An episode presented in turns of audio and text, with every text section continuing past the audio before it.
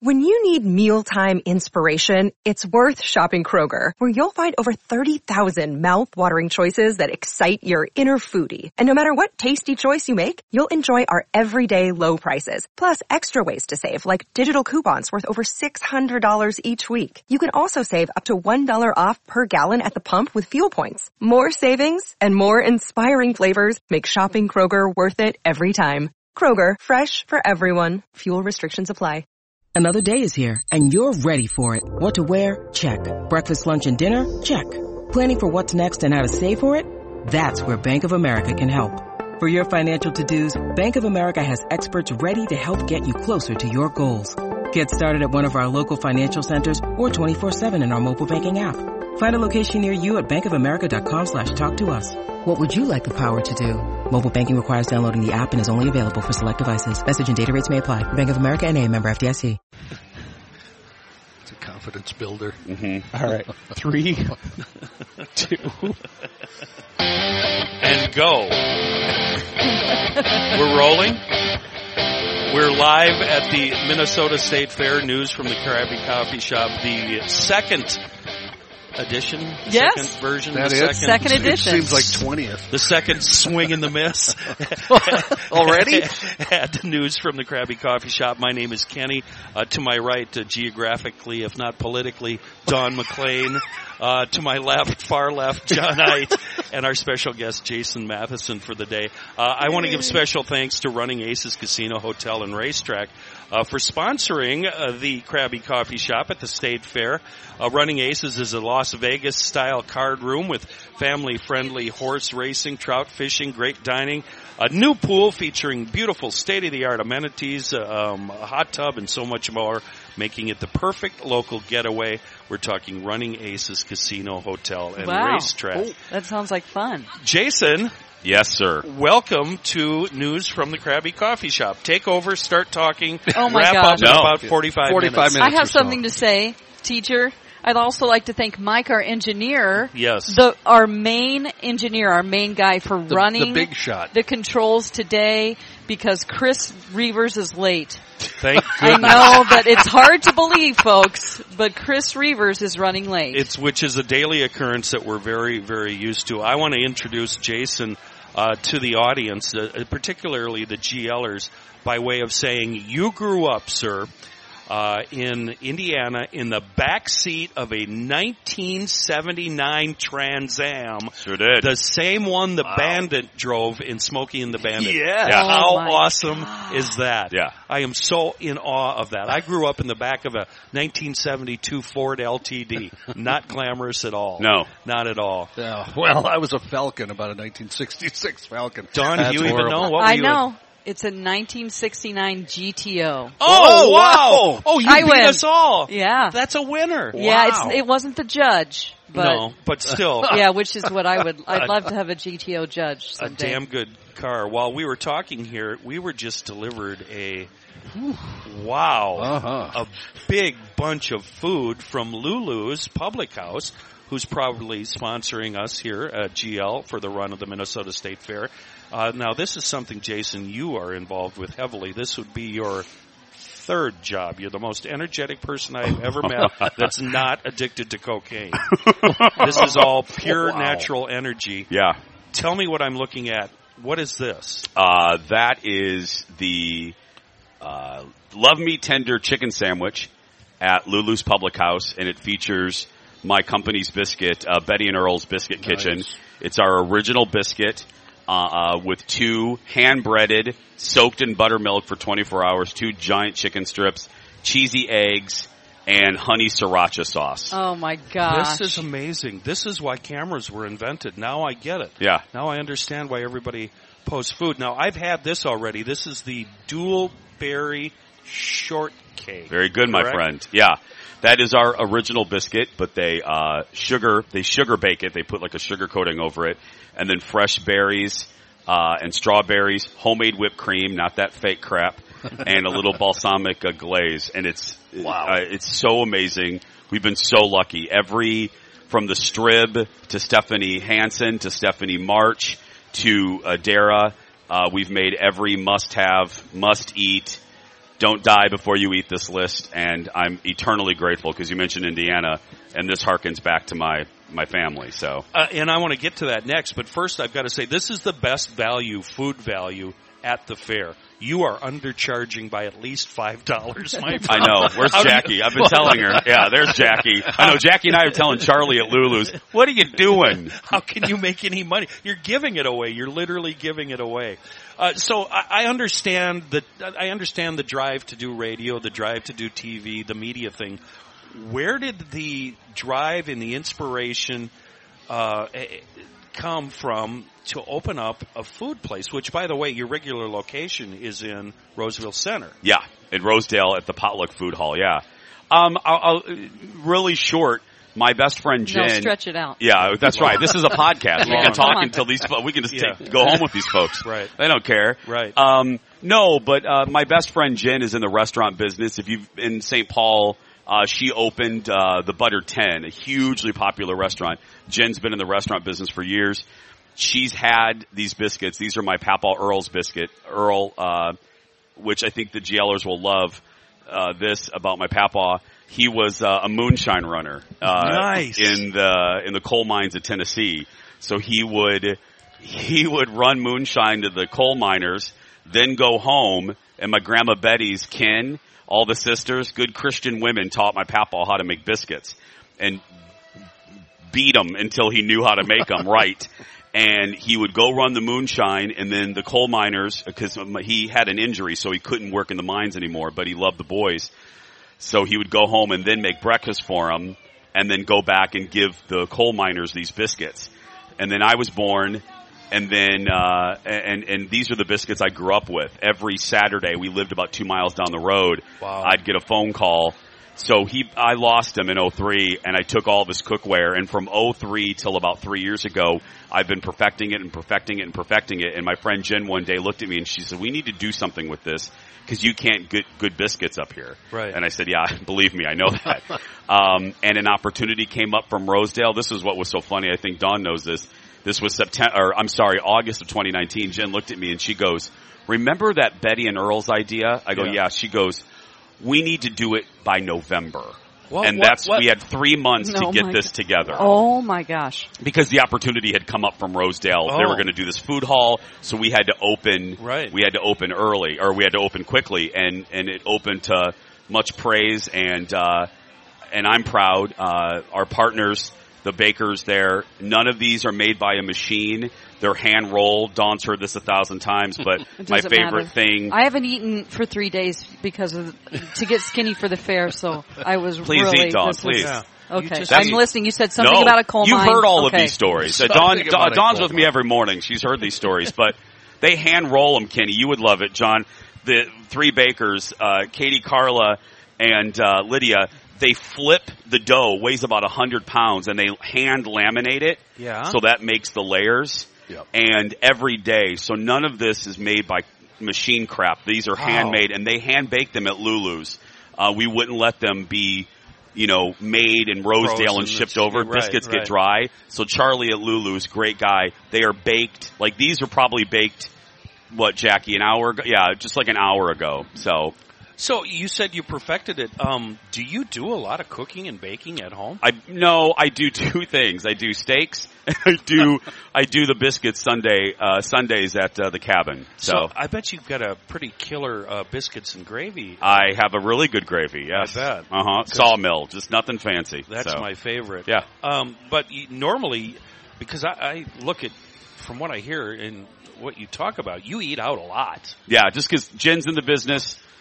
Collins, my husband's in the business, in the restaurant business, so lucky. I'm very lucky. I get to try, but you know me, I'm also not fancy, so I go out to a lot of fancy, but you'll find me eating chicken wings and playing pull tabs at a townie bar. How did you read my mind? First on my list here is pull tabs obsession.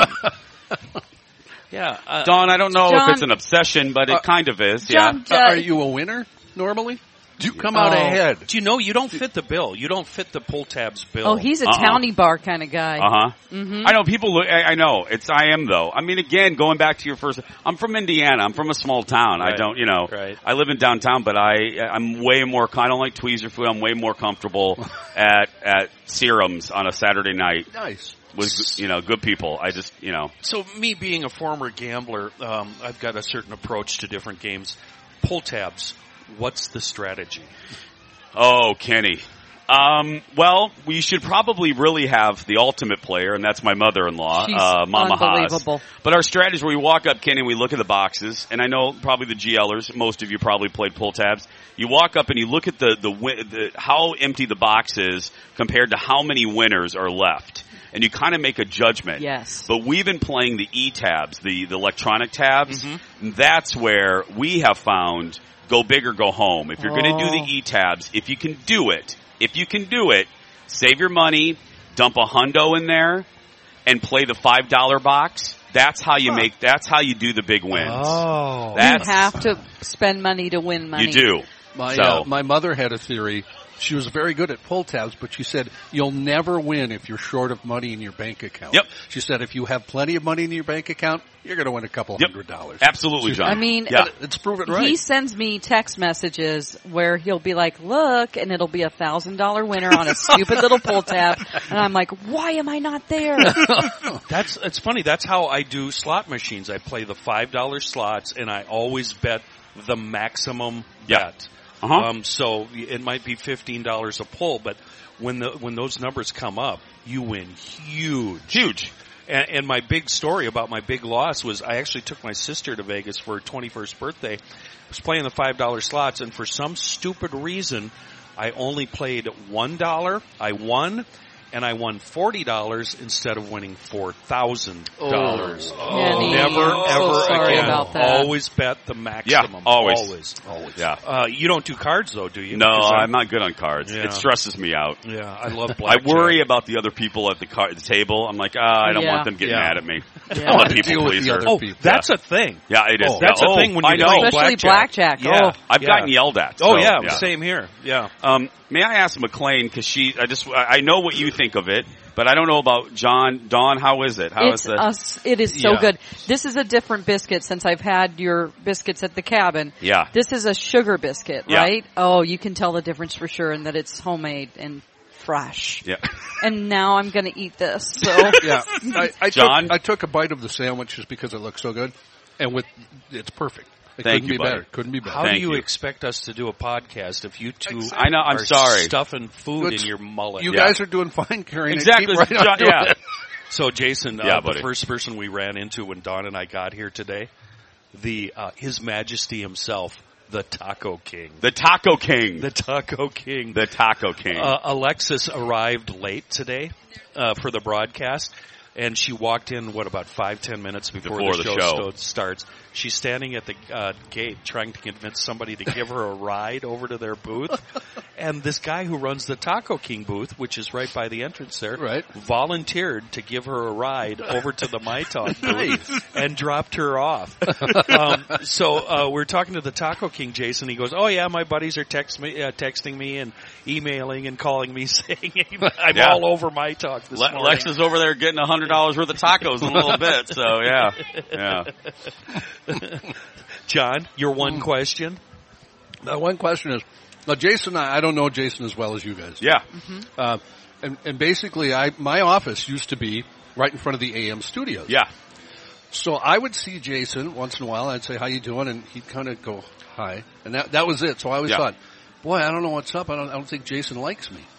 Well, then I found out everybody else told me Jason's shy. Yes. Which struck me as weird because he's attracted to you. He's a media mogul. Yeah. Well, no, Jason and I are the same way, and we both we're accused of being aloof. Aloof is a good word. But I would say if I don't know somebody, I just give them the nod and I keep going. Yeah. I don't engage with people I don't know. And Jason, I actually it's made my life easier because people think that I hate them. I don't hate them, but it keeps keeps the conversation to a minimum. It does. Yeah. It's really hello. Nice. How you doing? So, John, you didn't work on Jason's show at all. Did you and I didn't do news? No, we did it. We did together. It with Kevin. We did it with somebody else. But no, we never did it with Jason. I have a Jason story, and it's the first time I realized, okay, I'm working with a pro here. And it was right before Christmas, and I think you guys had started recently. And I'm just in doing my traffic hit, right? And for some reason, we got off the subject of traffic and got on to, you were asking, what is your favorite Christmas memory? And that's kind of a stock kind of thing we do in radio. And you asked somebody, maybe whoever was on the board, and I turned around and I looked at you, Jason, and I gave you the no. And you moved on to whoever was into the studio with you, because I didn't have anything. I got nothing, right? Yep. And while somebody else do we need to make your Christmas dreams come true? No, here's where the story gets great. So I finally come up with something, and I turn and I look at Jason, and I give him the nod. He throws it to me, Kenny, what's your favorite Christmas? And I said, it's the Christmas I spent in jail. And it got a big round of applause, and Jason slammed right into a break. Beautiful. And I was like, oh, my God, I'm working with a professional. This is how it's supposed to be done. Beautiful. And I've been in love with you ever since. You didn't do radio in college, did you? Mm-mm. I moved here. No, I didn't. Originally, I went just for TV. TV was always the dream, and I was just telling the story on my show, on the TV show, going back to Earl. They lived in a house. I'm not joking. This is another reason why I'm proud of those dumb biscuits. They lived in a house about the size of this porch. They were as dirt poor as you could get. Right. And but in front of their house in Indiana, they had this giant rock. And I would get on that rock. There's a picture of me, and I'm about seven or eight. And I would watch Johnny Carson. He would let me stay up and watch Carson. And then I would watch the monologue of Carson, and then I would run out to the rock, and I would re-perform the monologue to, like, raccoons and beavers and things out there. The talking rock. The talking rock. So TV was always the dream. And then I moved here, and I took a couple classes at Brown. I had nothing else to do. I moved here. I didn't know a soul. Yeah. And I was ready for a move. I moved back home for a year to help my mom out. And I'm not joking, Kenny. I said the morning I got a little antsy. I woke up in my childhood home, and I sat in my dad's recliner, and I turned on the TV, and on the television was a Explore Minnesota commercial, and I went, oh.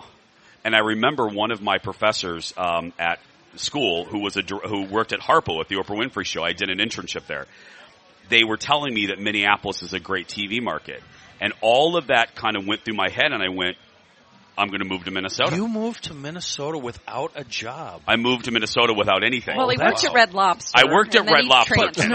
That's ballsy. Yeah, I didn't know. Well, look, that's when you're in your 20s and you're naive. If I knew what I know now, I don't know if I would do it, but I knew nobody. And that morning I looked at my mom and I said, I'm moving to Minneapolis. And I called my friend Candace and I said, you're going to come with me this weekend. We're going to go to Minneapolis to look for an apartment. And we went that weekend. I found an apartment. 2 months later, I packed up a U-Haul and my 1999 or 96 Dodge Neon. Oh. And awful car. Awful car. It's a go-kart, isn't it? Yeah, it is basically. Not a car. It's not a car.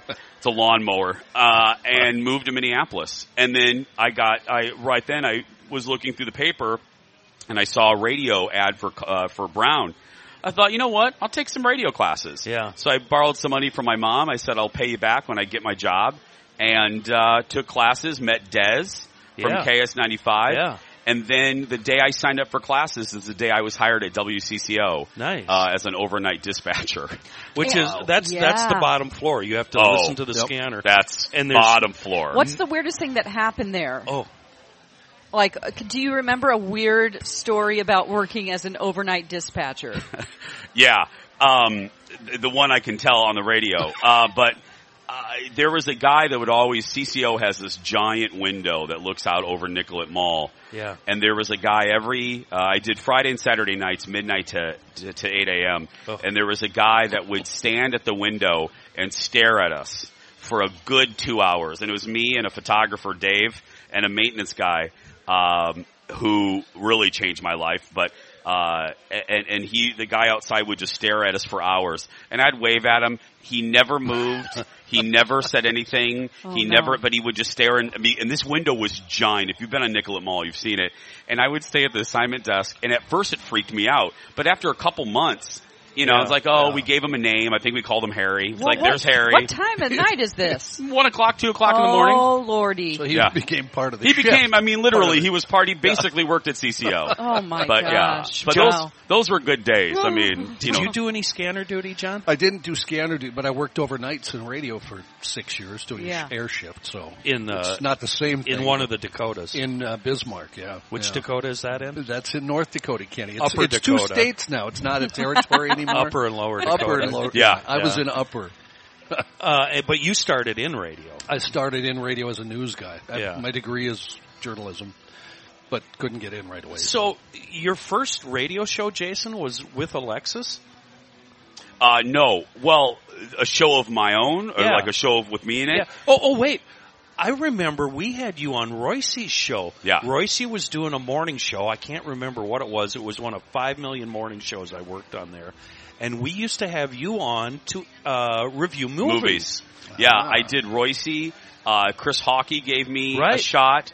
He's a great guy. He's the salt of the earth. Yeah. I was on one iteration. There was a station that revived call letters that I can't think of it. The Hockey was on the morning. But anyway, Chris has been good to me. And it was all – and then I filled in for Dave Ryan a couple of times during the Angie Taylor days. Oh, really? Yeah. And then, I filled in, and then it was Kevin Berger at MyTalk that I had worked with at CCO. Kevin Berger called me because I was doing movie reviews at Channel 9 and said, hey, I want you on the show. So I started doing weekly movie reviews with Kevin. That's where I met Alexis. Yeah. And then that's where the dreaded hose beast, B. Arthur, our boss, Amy Daniels, program director, she heard me on there and liked me. And when a slot opened up where they were going to make some changes, she asked if I would have any interest. I went to Fox, and Fox said no. Said, well, actually, hell no. Yeah. I'm not letting you leave during your work day. Right.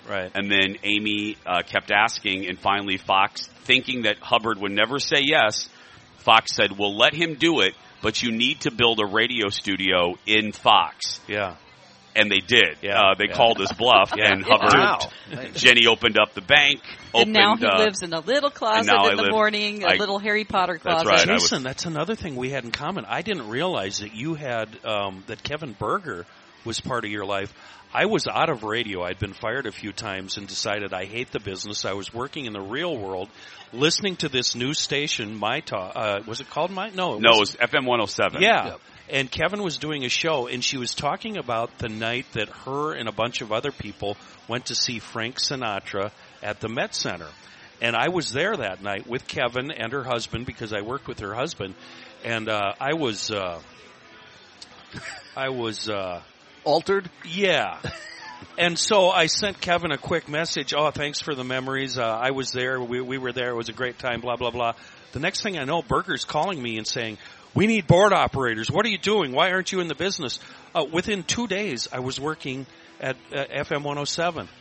And I started as a board operator. I literally started over because that's how bad I wanted to get out of the real world and back into the business. So I was weekend board hopping and this, that, and the other. And then I filled in for a traffic reporter who hated his job. I hated doing traffic. And I lit my hair on fire, started being nutty and crazy, and I just ended up stealing the guy's job from him, basically, because I... Kenny. And I figured it out. I didn't want to get fired again, and I figured, you know what?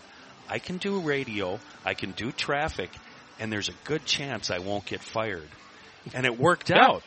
Unfortunately, I ended up working with 18 different awful, awful morning shows on AM 1500. AM 1500, yeah. Oh. So you eventually, your first full-time radio gig was with Alexis on the weekends. Yeah, we did a Saturday night show called The Saturday Night Groove. It was 7 to 10. I think it was 7 to 10. She's not listening. Yeah, she's not listening. Alexis 7 to 10. Any attention. Yeah. No, it was 7 to 10. It was 3 hours on Saturday night. And then that grew. Then Fox said, yeah, you could do a weekday show. Yeah. And then they, you know, our good friend Stephanie Hansen had that time slot. Yeah. Oh, and they fired Stephanie and then replaced her with me, which is still a funny thing with our friendship. She still jokes with me about it, but and so they gave me the show and said, you know, who would you like to do the show with? And I had already been friends with Alexis, and I said, well, it's Alexis. I mean, has to be Alexis. So we started doing the weekday show in 2008. So now we're going on this. Right now marks 14. We're going on the 14th season of it. So did you know Chris Reavers at the time? Because Chris said a lot of his first stuff at the station was you guys calling him on a Saturday night from whatever, to quote him, S-hole bar that I was getting loaded in. Yeah. Well, yeah, he was the party guy. Yeah. You know, he was swinging single. Yeah, I mean, good-looking straight guy out there, you know, at every bar imaginable. And now he plays town ball. Yeah, now he plays town ball. And... anyway, and he would call in and do, you know, I think we call him like Party Boy or something, and he would do little live reports, and it was great. Gosh. So it was because the whole show was about getting ready to go out for a Saturday night. Yeah, you played music? We played music. Oh my gosh. We played like 2 or 3 songs an hour, and then Chris called in. We had a drag queen call. I mean, the show was just off the rails. Right. I mean, it was just... that's the best way. You know, management isn't listening. They didn't listen. And Saturday, no. Yeah. No, and as far as the FCC is concerned, they don't care either. No. So virtually anything goes. For sure. No. Yeah. That sounds like a dream gig for Reavers, though. That's Party Boy? You know, the first time I heard Reavers and I realized, okay, maybe this idiot is okay.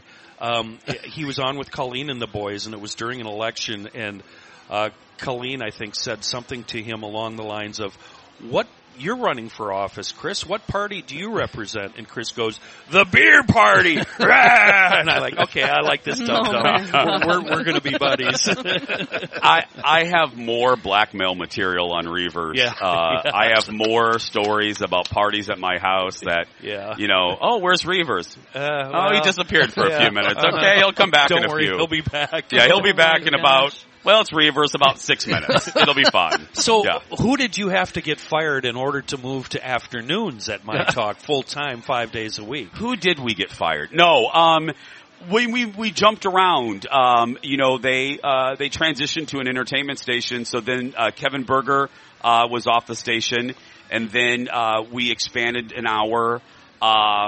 Like I said, Stephanie Hansen, and then Colleen and the boys. Yep.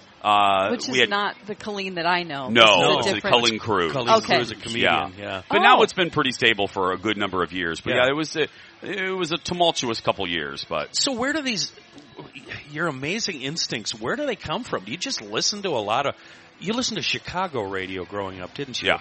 That's where it comes from. Yeah, and you really love Howard Stern. Yeah. It's one of your big... and actually, Howard Stern knows you. I mean, Howard Stern called you. Twice. Yeah.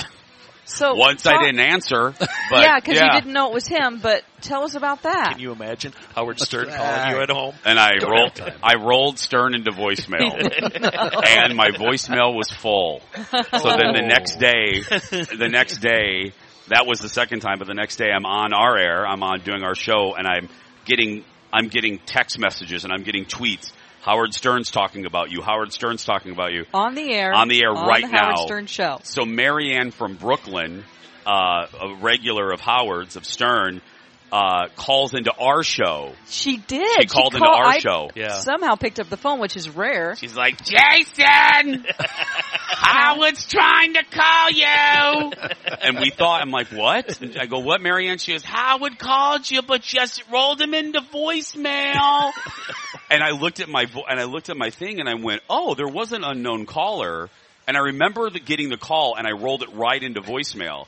But who answers those? Really. But the first time he called me, I had done a monologue about him on The Jason Show, and that show is so big they get reports when they're mentioned. Sure. And I was praising Howard's interview style, and he was on vacation. He called Baba Booey, his executive producer Gary Dellabate, and said, "Track down this kid. I want his number." Yeah. So Gary sent me a message and said, "This is really Baba Booey. Howard Stern wants to talk to you. Can I have your phone number?" And I'm like, so I looked at the Twitter. I'm like, okay, it's verified. I said, sure. And Gary called me. Yeah. And I go, and I never thought I would pick up the phone. I go, hi, Baba Booey. Which had to be surreal. I mean, he laughed. Yeah. I go, hi, Baba Booey. He goes, hi, Jason. He goes, Howard's on a beach with Beth, and he's on vacation, but he wants to talk to you.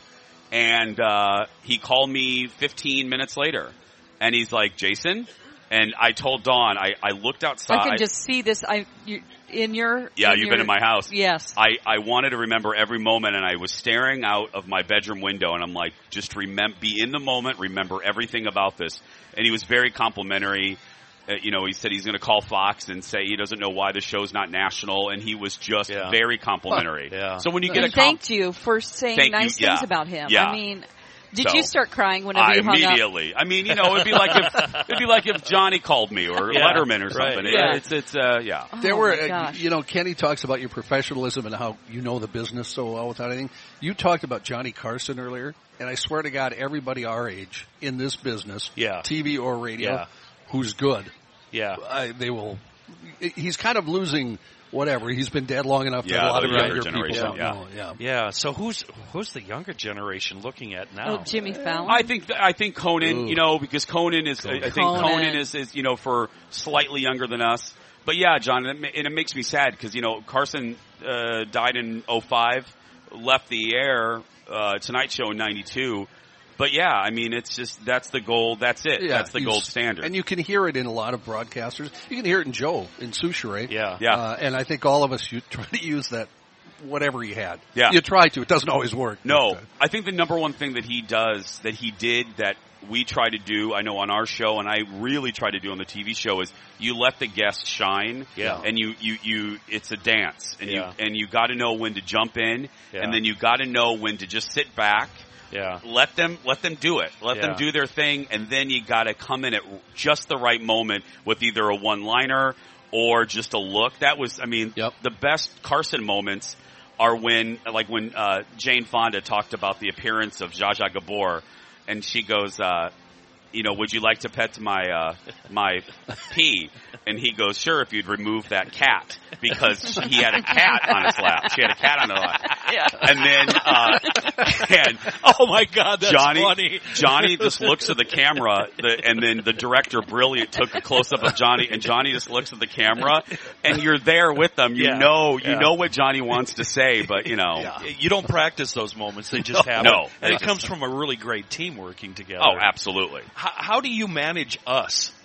Because, Dawn, Alexis, and I, we're chatterboxes, and we could all be talking at the same time, but you somehow have a way of directing traffic without directing traffic. Is this just something you don't think about, or do you actually put thought into, now Dawn has to talk, now Alexis has to talk, now Kenny has to talk, or do you just... We step all over him. What are you talking about? How do you do that?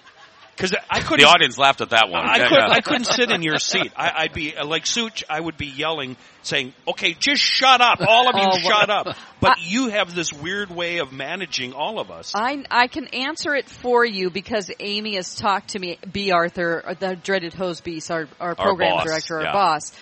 She says that people who are leads, they see the whole map and not just the road in front of them. They know where they're going. So if you think of an atlas and you're like, I have to get to Chicago, Jason knows he has to take this road and then this road and then this road to get there. Some people just panic and just see the road that's right ahead of them. And that's me. And they're like, squirrel, squirrel. You know what I'm thinking? I'll have a line or a thought. That's me. I'm waiting for an opening. That's what I'm waiting for. Which is the luxury of being the responder. Yeah. Like with Alexis, who I should acknowledge for the folks she's here. She's right here. Real. She's doing crosswords or something over there. But she's crafty. But with Alexis, and now with Dawn, and Kenny, I'm getting used. It is kind of like, I know our show sometimes seems haphazard, and we don't always do what's on the sheet, but I'm always very aware of, I think of it as kind of like a banana split. I think that was the analogy that our boss used, Lex. A banana split where you should give the audience a little bit of everything. You know what I mean? There's a little banana, there's a little... So I'm thinking about what we just talked about, and if it's serious. Like today's a really good example. We got serious for about 8 minutes. So then on the fly, I'm thinking, well, in the next segment, we should probably lighten it up. How do I recover from what Don just said? No, it's just a matter of, but I'm thinking about that. So yeah. I know that Dawn, in the middle of Dawn being serious, I thought about this because I thought you might ask this. In the middle of Dawn's story, I thought, okay, and I looked at the sheet. I saw what we had left to talk about, and I'm like, okay, we're serious for 7 minutes. Next, we're gonna lighten it up. So I'm thinking about that. Then I go back to listening to Dawn. With Alexis, I can tell by her speech patterns and Dawn's, and now yours. I know when Alexis is landing a point, like when she's wrapping up. Yeah. So if Alexis has gone first, then I'll be like, and I'll look at Dawn, and if she has something to say, Dawn. So I know, and I can tell when all of you are wrapping up a point. And then it's just a matter of kind of conducting that orchestra. And it does seem haphazard, but I promise you it's not. There's no method to the madness. Yeah, it is. I think about it quite heavily, actually. Yeah. For me, Alexis is the wild card because she's so innocent. And you think something... Look at her digging in her bag You over think there. Something innocent and pure is going to come out of her mouth, and it's just as dirty as she gets away with the most. But are you kidding? She says it with a smile on her face, and it's so innocent. And you're like, Alexis. Yeah. It's like Bambi. If Bambi, like...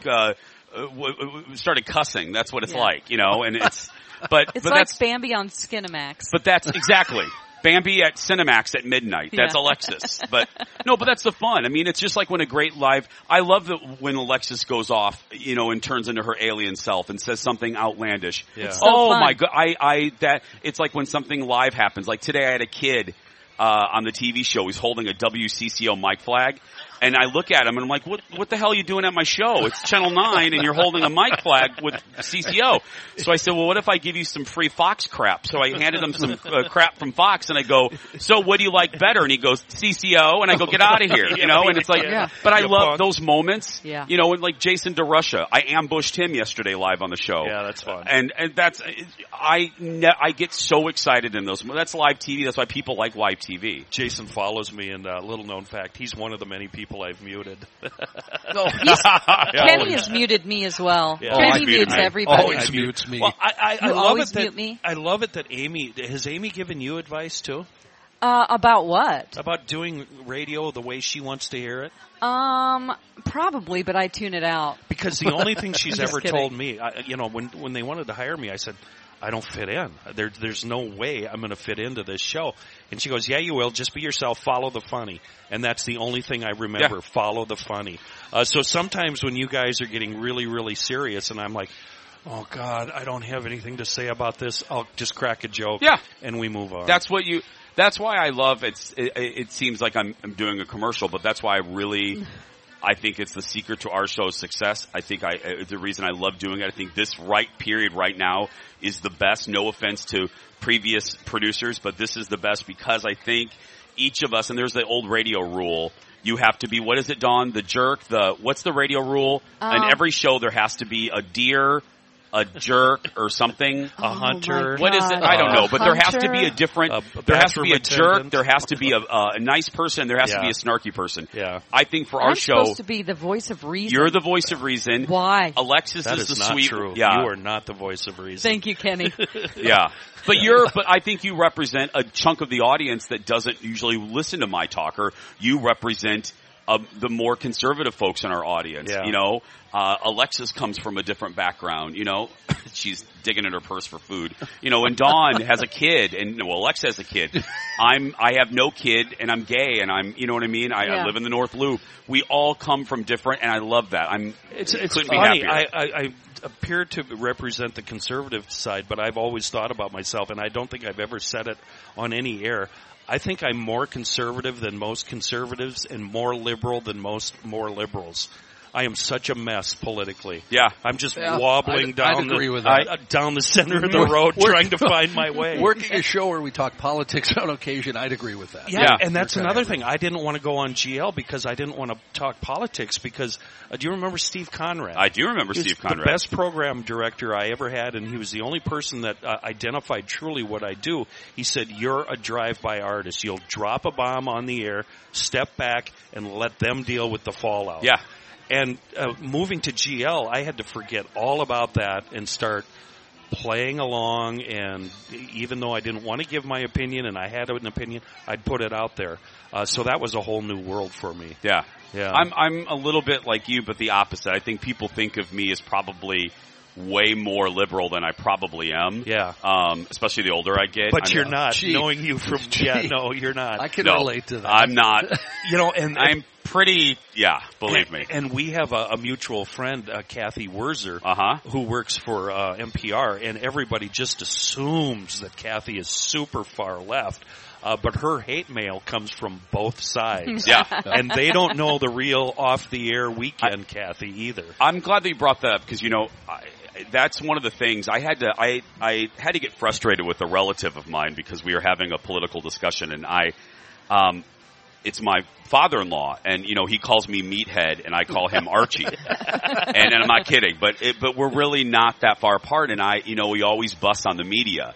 And I know it's fun to do that, but I had to remind him, you know, we kind of got into our first little fight. Yeah. And I said, I need you to stop for a second. I said, because when you bust on the media, you're busting on me and I'm your family. And he's like, well, no, you do a talk show. It's different. I go, no, because what you're saying is my friends, my colleagues like Amelia and Pat Kessler and Werzer, you're saying to me that they come into work every day to actively lie and to act with malice. With an agenda. And I go, that is not the reality. No, and you can't tell me a reality that I've been seeped in for 25 years. Right. You can have a difference in opinion, but you have to recognize that that's offensive to me in a way. But with him, and I think this is what's lacking right now, is I always want him to know that I hear him. Yeah. You know, and even his other family members, they just argue with them, and it makes him feel dumb. I always want my father-in-law to know I hear him, and I do listen to him, and we have a great exchange of ideas. Mm-hmm. And I always remind him, like, we're not that far off, Archie. Right. But, you know, if you hear me, I got to hear you. But I brought this up because I think people would be shocked. The hate mail. I know Pat Kessler very well. Not only did I work with him, but he's married to my boss at Fox, Mary and Mim Davey. And Kessler, just take it from me. I know sometimes people don't like him. Trust me, Kessler gets hate mail 50%. I mean, divide. Well, now he's retired, but I saw the mail, and he does a good job, and he's a good man, and he really does work hard to do his job well. Does it help you to cope with hate mail when your superiors, program director, or whatever at TV say, "Well, this just proves you're doing your job"? Does that help ease the pain at all? Because it doesn't help me at all. No. Dawn and you, John, I don't know about you, but that's the one thing. I wish I like to say that I'm stronger about that. I'm really sensitive. Yeah. And to this day, like stupid crap like, oh, I don't like the way Alexis laughs or I don't like the way you speak. It is the homophobic emails that still that's what gets to me, especially you know, when it gets violent, you know, I had that's insane. Yeah. It's understandable. It's people being insane. It's disheartening when you get stuff, either emails or social media with whatever they say about you. I had a guy from White Bear Lake, and the reason I know this is, and Kenny and I know Don knows the story.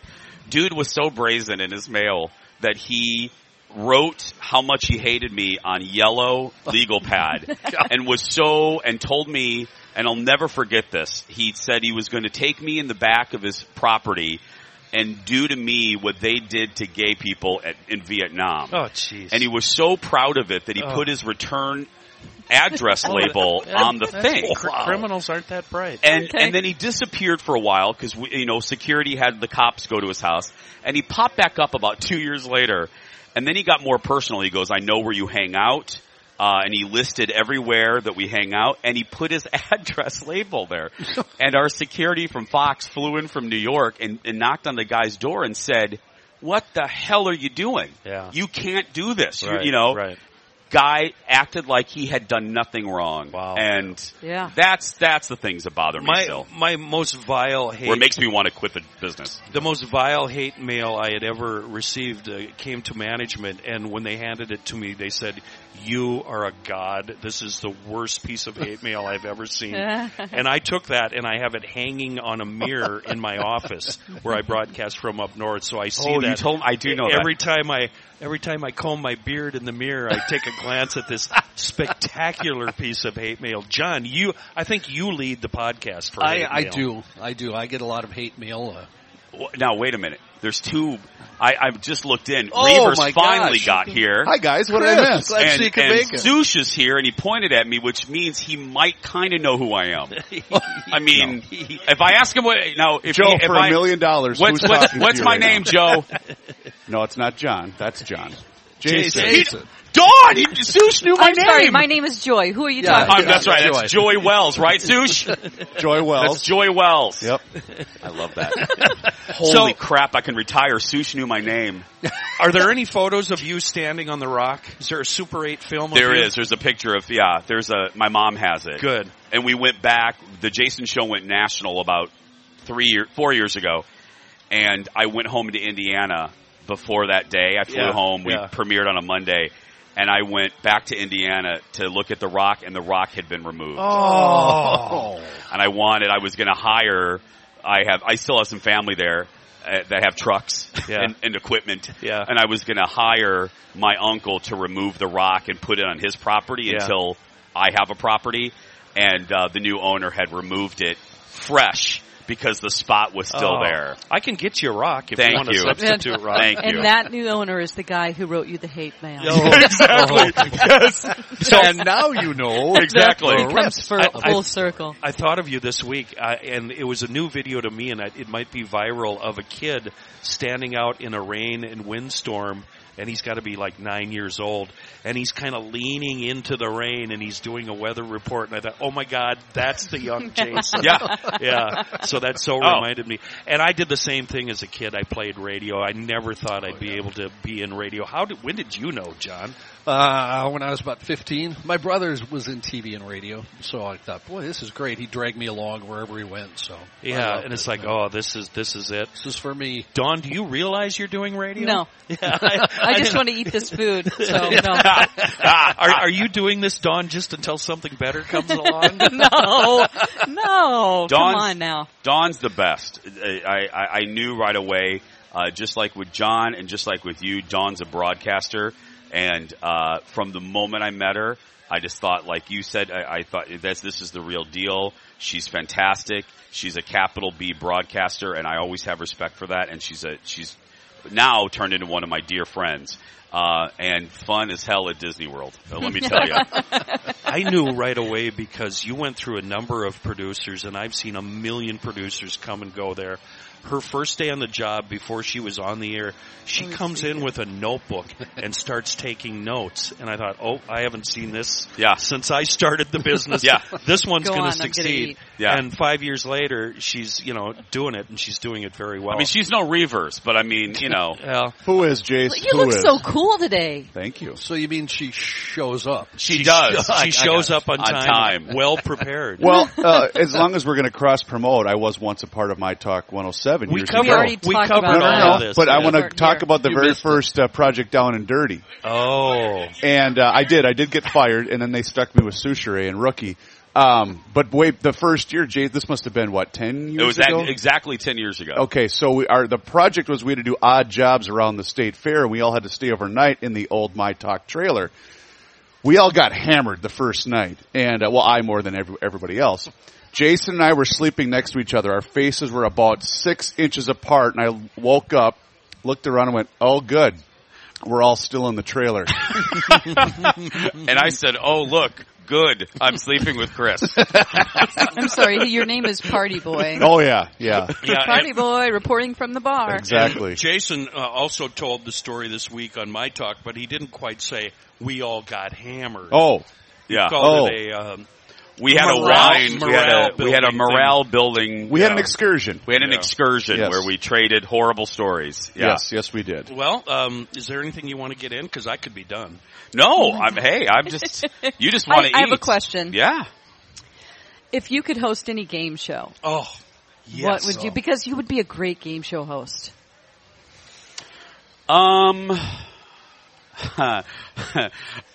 For whatever reason, card sharks. I love the flipping of the cards. Those big ass cards.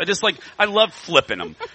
If it wasn't card sharks, I think Price is Right would just be. Yeah. Wouldn't that be fun? I mean, that's just the ultimate gig. You work 4 weeks out of the year. you make seven figures, and then you go home to Tahoe. It's fantastic. You wouldn't work 4 weeks out of the year. No, I wouldn't. But you'd work year-round. Yeah. You would have four jobs. I would have four game shows. Now I have to go run my biscuit company, and then the spinoff of my card shark game. No, probably Price is Right. I would love that. Price is, that's the ultimate. Okay, so let's turn it around on McLean. What would you be doing?